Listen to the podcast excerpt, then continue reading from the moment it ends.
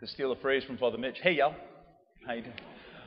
Today, uh, today our gospel uh, is one of the uh, one of the more famous, more profound moments that we hear uh, in the Gospel of Luke in the life of the church. In reality, um, it's Jesus' call to his disciples, his first disciples. Right? I, I it's been kind of it, it's something I remember seeing whenever I was a kid, and even now. There's still a lot of questions um, you see, you hear a lot of academics give talks on uh, what's the meaning of life. Um, it's a big question. It's a big. You can answer it in a million different ways, right? But the idea of what is the meaning of life. Um, I was listening to one psychologist, Jordan Peterson. I know he's been like kind of famous and stuff. Um, he's become more famous and in vogue. But one of the things he had said was the meaning of life is responsibility. And I remember when I first heard it, I was like, that doesn't make sense. Like the meaning of life should be like a, a thing or, or your faith or something. He said the meaning of life is responsibility. That I'm responsible for someone, it gives me a meaning to get up and go and do.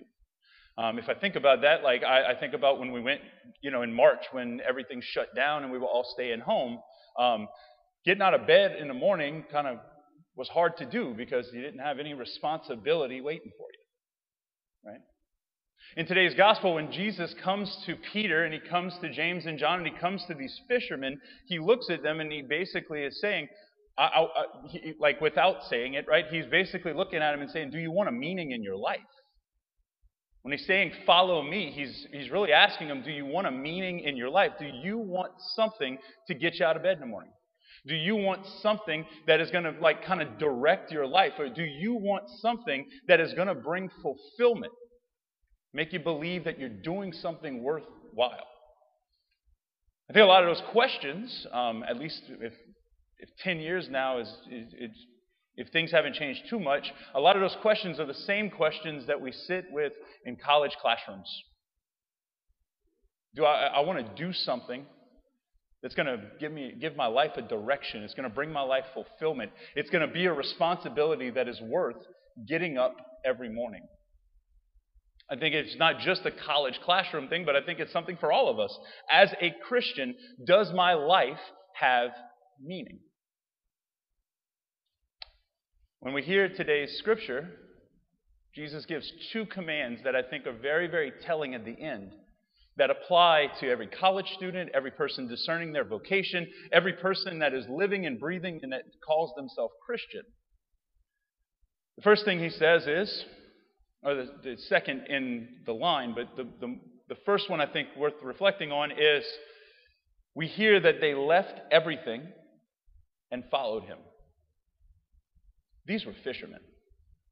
Their livelihood was their boat, their livelihood was their nets. Without those two things, they may starve, they may die. This is a different time in the world that they don't really have other ways of getting finances or like getting you know support or anything like that. They basically are reliant on what they can pull out of the water and sell so that they can live. And this interaction with Jesus in today's gospel is powerful en- enough that they're willing to leave everything behind and follow him. We used to say, in, uh, I used to talk with, when, when I was in seminary or, or with other friends and stuff, when we were planning things, we used to say this phrase um, the enemy of the best is the, is the good. Like, good enough is the enemy of the best. In today's gospel, Jesus is saying, I have a life that is best suited for you, Peter. Do you want to stay with the comfort of the good? Or do you want to follow me for your best life? Do you want to follow me for the life that I'm calling you to? I know in my life, if I reflect back, there's a lot of times that I settled for the comfort of the good when I knew that God was calling me to something better or best. This is what we do every single time we sin. This is what we do every single time we don't love, we don't act in the way that the Lord is asking us or is calling us to, especially a God that we know and that we've met and that He loves us and He wants us just to very simply go out and be His disciple, to go and live and live that basic minimum of the Christian faith. And sometimes it's easier just to be in the comfort of the good. It's easy to watch one more episode on Netflix. It's easier just to, you know what, not today, Lord. I don't, I don't really, I'm not that worried about Mass. Prayer, uh, yeah, but, but it's okay. I can be comfortable today. Do we settle for the comfort or the good of the good, or do we strive for the responsibility of the best? The second thing that we hear at the end of today's gospel and that should be a, a, a, because this might be a challenge for us, right? We might be struggling with some stuff like, Father, I understand, like you you running around and you kind of doing your thing as a priest, and you only work on Sunday, and that's not a big deal. But like, uh, you don't understand my life. Like, I got finals, and I got school, and I got this, and I got that. Like, I got boyfriends and girlfriends that you know, I, I trust me, I don't understand that. That's okay. But like, there's a lot of pieces in there of our life that might be hard to say. Like, Father, it sounds really good to say to to give up the comfort of the good, but you know what? It's comfortable. I like it. The next thing that Jesus says to us, the next encouragement, is a very famous phrase that John Paul II made sure to say over and over again, that said over and over again in the scriptures. He says to us, Be not afraid. The Lord fulfills his promise. When we say we're going to give up the comfort of the good and, and strive to live a life for the best life that God has called us to, to answer the call to the best, He comes through. He gives us the grace that is sufficient to live that life. He gives us the grace that is sufficient to follow His call and to follow His lead. And He gives us the Holy Spirit that pulls us through the struggles of life. Just think about it.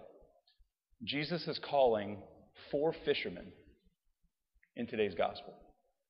And they become the foundation of a church that still stands 2,000 years later. If Jesus can work with uneducated tradesmen from 2,000 years ago and build a church that still is strong and, and relevant today, what could he do with us? If he calls four men on the shores of Galilee with no structure and no idea and no image of, like they have no idea what they're getting themselves into, they, they are, are floored by this whole idea. They just met this prophet. He has this powerful moment with these four men on the shore of the Sea of Galilee. And he calls them, and they say yes to give up the comfort of, of, of good for the call of the best. What could he do with the church full of people that he comes to meet as well? That he comes with the same invitation for? That he comes calling us to live and to answer his call and to fully embrace the life of a Christian. Today, when we come to Mass, when we come to communion, that's the offer that Jesus is extending to each one of us. He just wants us to give up the comfort of the good and answer yes to a call to live our best. Amen.